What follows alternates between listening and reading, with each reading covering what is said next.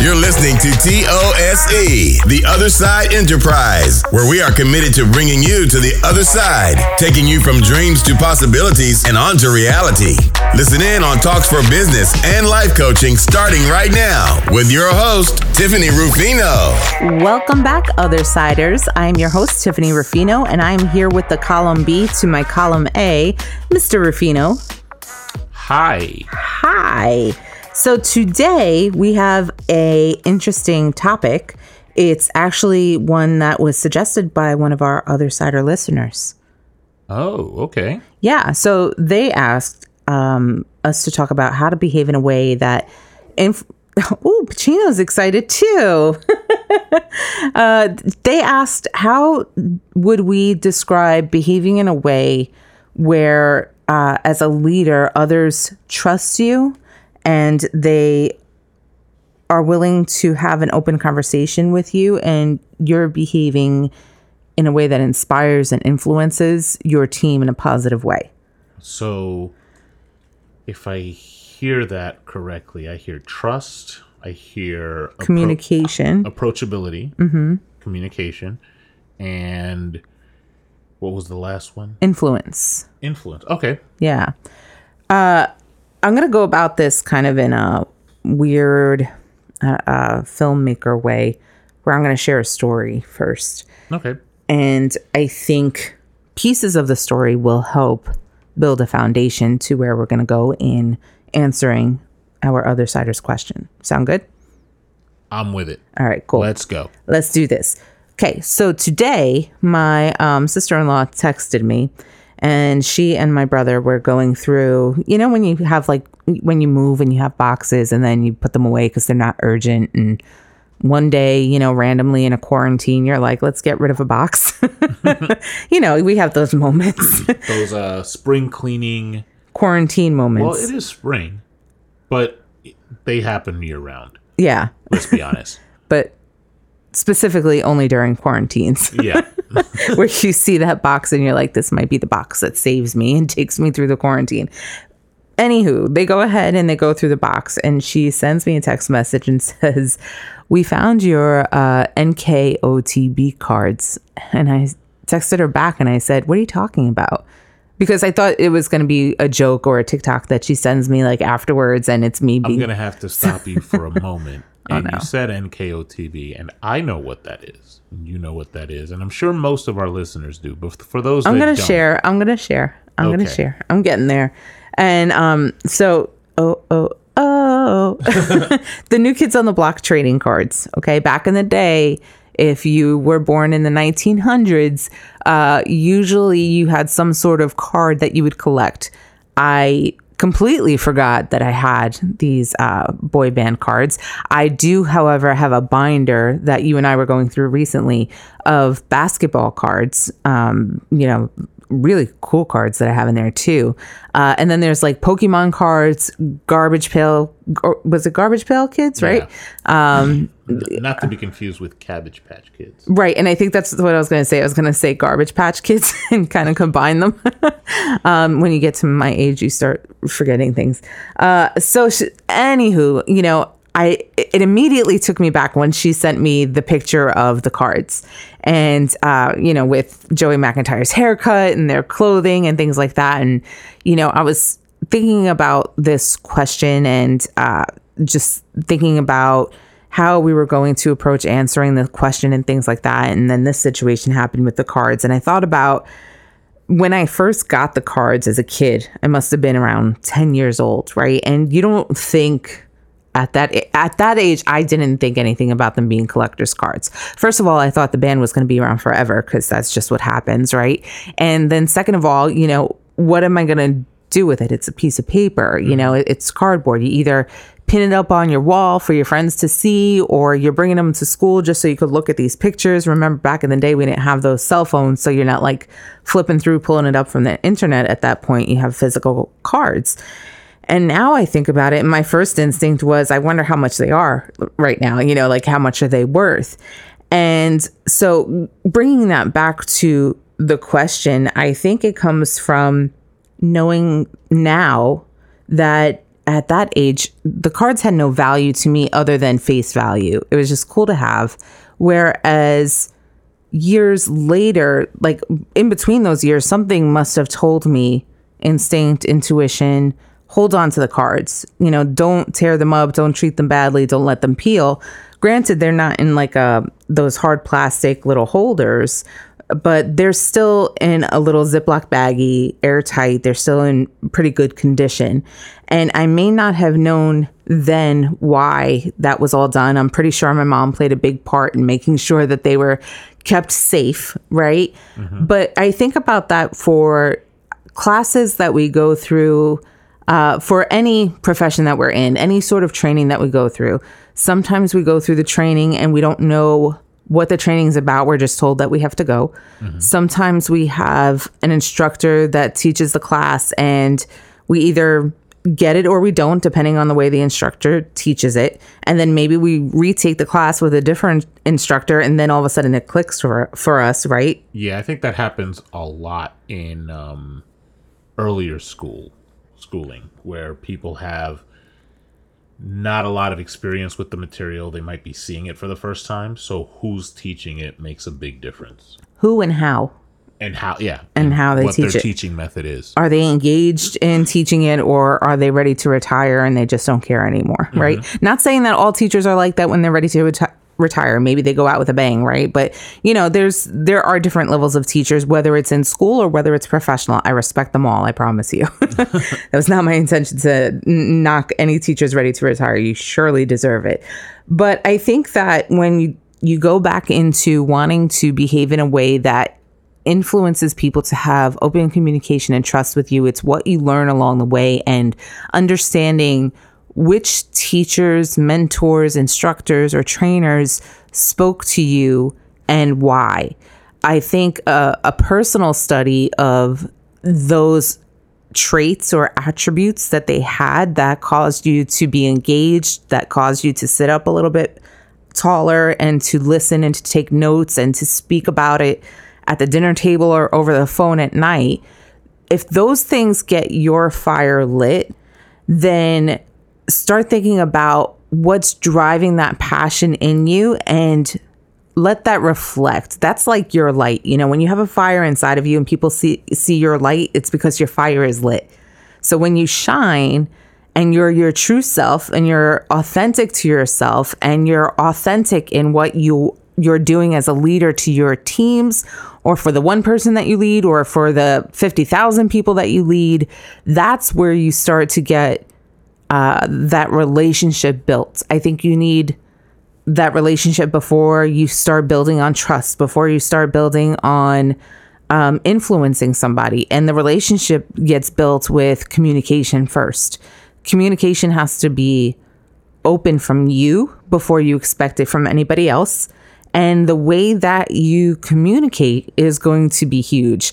Um, are you communicating to somebody in the way that they learn? Or are you communicating to somebody in the way that you learn? So, for example, I'm not a person that learns by somebody telling me to do something. I I, I can't listen to uh, audio instructions on something. If I am in, put in a position to actually do it, and you walk me through it as I'm physically doing it, then I will learn it. Um, I can do that also visually. Like I could watch you take on a task and then I could take over and do it. Uh, so I'm a little bit of a visual kinesthetic kind of learner. But if you tell me like a thousand times, I'm just gonna, you know this, Yeah. just from experience. Um, even last year when I had a couple of school projects and I was just like, I need to do this on the computer, and then you would jump in and I I would say, no, no, no, I need to do it. I need you to walk me through it, which changed the way that you had to respond because you're not used to walking somebody through it. You're used to jumping in and getting it done and handling it. Yeah, I'm used to, hey, that's broken. And then 10 minutes later, I've fixed it or something. Yeah. so I think for the mindset piece in getting into the mindset of being a leader that inspires and influences in a positive way, I go back to the trading cards and collect the little the little nuggets from again the people that have mentored you or influenced you And you may not know why you're writing down these pieces, but together, when you look at that sheet of all the qualities, you're going to start to see a picture of, okay, this is exactly what worked for me. How do I bring this into what my values are and let that shine when I go to influence and lead other people? So uh, that actually brings me back. I had a, a teacher in high school who would go over all the things that you we've learned so far in math, but not just in her class, but all the way back. And she would say that everything, every little bit that you learned so far, is ammunition that you could put in your quiver, right? So like you have a bow and arrow, so it's another thing that you put in your quiver, and that kind of reminded me of that because if you find a, a, a leader that inspires you and they speak a certain way or they act a certain way, but there's something there that you think that you can you can learn from. That's another thing that you're adding to your leadership. To your arsenal. Yeah, to your leadership ammunition, mm-hmm. your arsenal as you as you said it. Um and it will improve you it, as far as what that what you're overall bringing to the table in in your leadership game. Um for me, I think when I look at leaders, you you actually, and I think we've mentioned him before on the podcast. You you introduced me to, to Simon Sinek. yeah, huh? Mm-hmm. That's my work husband. He just doesn't know, and he's also my best friend and doesn't know it. And when I hear, yeah. but but one of the things that when I hear about when I hear Simon Sinek, whether you agree or disagree with how he approaches leadership, and I happen to agree. Um, the way that he puts his ideas step by step makes it so that there's a there's a basis in whether he's comparing it to the animal kingdom or he's comparing it to or some other analogy that he has there's some basis in there that you can say okay yeah i should i should be doing this thing that he's telling me to do. Uh, a lot of the behaviors that he has, um, that he actually describes as what leaders should do for their organizations, are things that if you go back and you see the most successful leaders, they have those qualities. The reason why I think Simon is so uh, relatable in business and how to elevate your leadership is because he builds the why first. And that's one of his books, Start with Why, which influenced me heavily. But he explains the intention behind why his formula may work or why his study has worked or why his approach to a situation has worked and why the mindset and behavior of a leader will work if they do XYZ, right? So it's not that you're being told something, it's that you're building a belief in something and you have the uh, information to back that up. And so, with that, I think when you're building your arsenal, as we were talking about, what you want to look for in your, again, your mentors who could be of any instructor, trainer, leader, whatever, friends, even you're almost looking for building a formula for yourself. If you're attracted to someone's leadership, it's because it's in line with what you believe. If you're influenced after being around that person to do something differently, it's because you're trying to practice the skill that you want to enhance. And a lot of this is just subconscious. You know, it's it's when you look at a person, if I'm looking at you directly, Jeff, and I start talking and I start nodding my head, you start automatically smiling and nodding your head. Mm-hmm. Right. So I just influenced you in that moment just in my body language. Um, which is not manipulative. It's a matter of you relating to a person and you being in sync and you being on common ground together in the conversation. I think if you take and the, the re- and you know what? I'll just jump in. The reason, just to to back that up, that it's not manipulative, is that if you change that and you start talking to me and nodding your head about how I should jump into ice cold water, the nodding's gonna stop.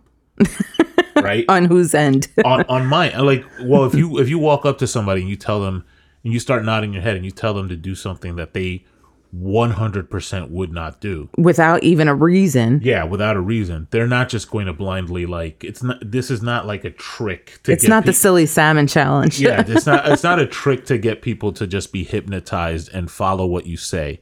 This is just a um a technique to relate to people like what you said. But anyway, I digress. no, you're absolutely right. I think that ultimately all those things are qualities that you either want to enhance or you want to have shine out of you. And if you're always your authentic self and you believe in what you're speaking, that's going to help influence how you speak to it. Right. So, again, if we go back to Jeff's theory of me walking up to him and telling him to jump in a frozen lake or in, into freezing cold water without a why, he's not going to do it. But if I tell him, Jeff, you're on fire, there's a freezing cold pond right there, I'm pushing you in, he's going to jump in before I get to push him. There's a reason and a need for him to want to do that. I think with leadership, the the way that it becomes management is that when we start telling people what to do, the way that we treat paperwork. So I always think that the dif- difference between a manager and a leader, and I remember when I first joined the company I'm with now, that that was one of the questions. What's the difference difference between a manager and a leader? And I said a manager manages paperwork, a leader leads the people. And if you can manage paperwork by telling it, okay, you're going to go in this file and I'm going to write this on you and this is what you're going to do and you're going to get mailed out to this person and emailed here or whatever the case may be. I can't do that with people because they're more complex than a piece of paper. Yeah. And so that's where you have the mindset of, okay, I can't talk to this person and just expect to control them and do what I want the outcome to be. I have to build a why in it for them. Like, why do I want them to do this thing? How is this leading them and what's in it for them, which is something that you and I talk about often. Yeah. Um and it's not just because you're getting paid.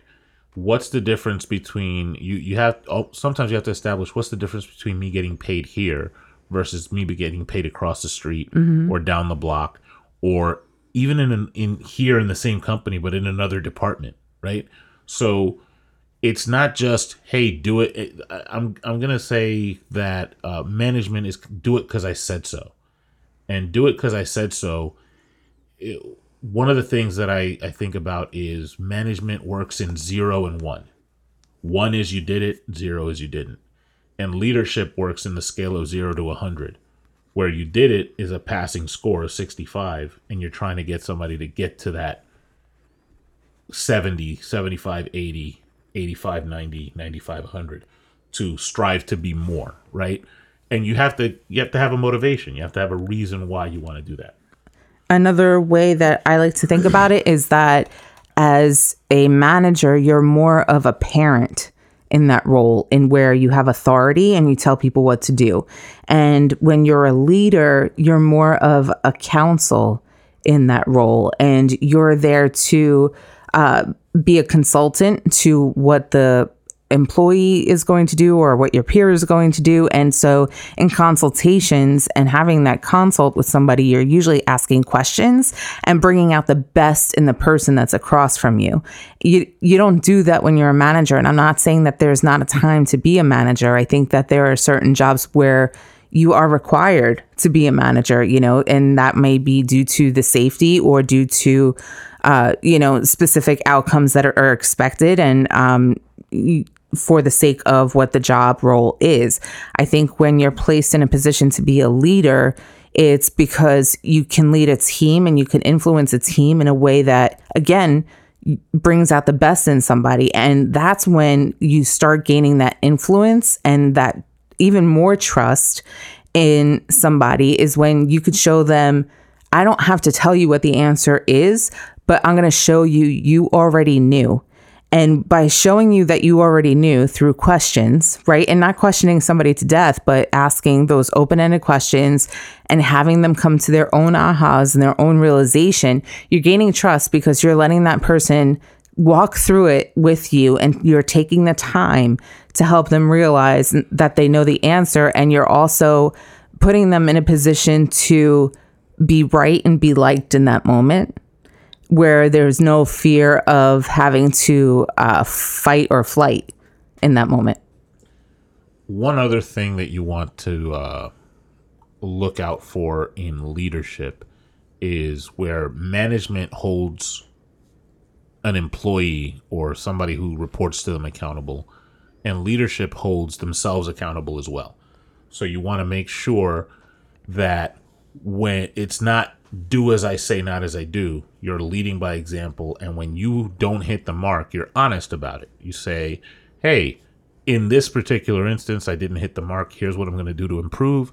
Here's how I'm going to change that experience. And you can see I'm holding myself to the same standard that I hold you to. Mm-hmm. And I think a lot of that pours into personal life too. So, all behaviors as a leader are an influence, whether positive or whether negative or whether neutral, right? So, if you don't take a stand and you don't make a decision, that's an influence. If you are um, negative in every situation, your team is going to respond in a negative way.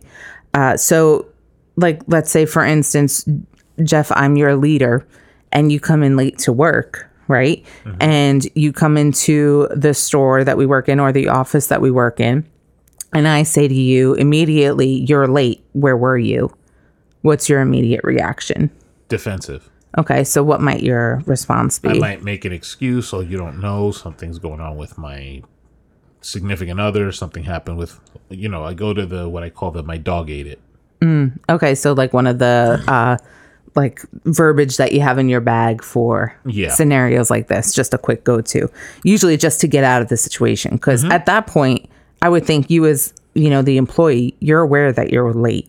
Yeah, I Right. knew that coming in. You knew that coming in. And Absolutely. you know what? Sometimes you're aware that you're late, and you come in thinking, if somebody asks me, right, here's what I'm gonna say, and being being approached really aggressively, it almost makes it like where you have a plan until you're in that moment, and then like what you say, the fight or flight comes in. Or you go into it saying they'll understand once I tell them why I'm late. Yeah, you know, because something outrageous happened. There's no way that, you know, this could be negative, right? So if I do that to you and I'm like, why are you late? Well, you were supposed to be here at nine. You're late. I'm going to write this down in your attendance record. You go to your cubicle, whatever.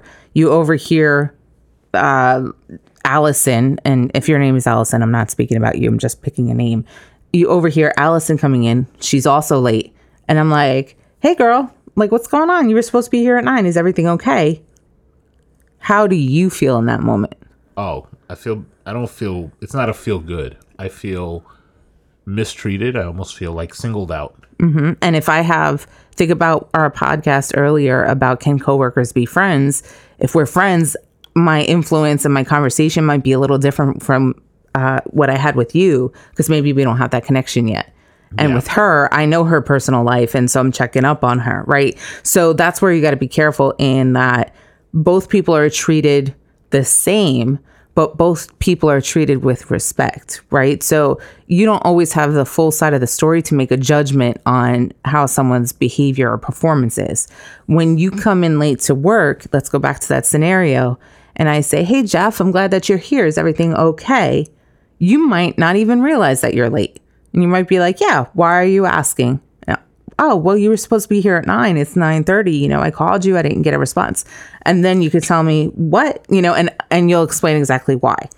Now if this is happening every wednesday every week at the same time then the pattern of the behavior is one where my conversation changes with you mm-hmm. right?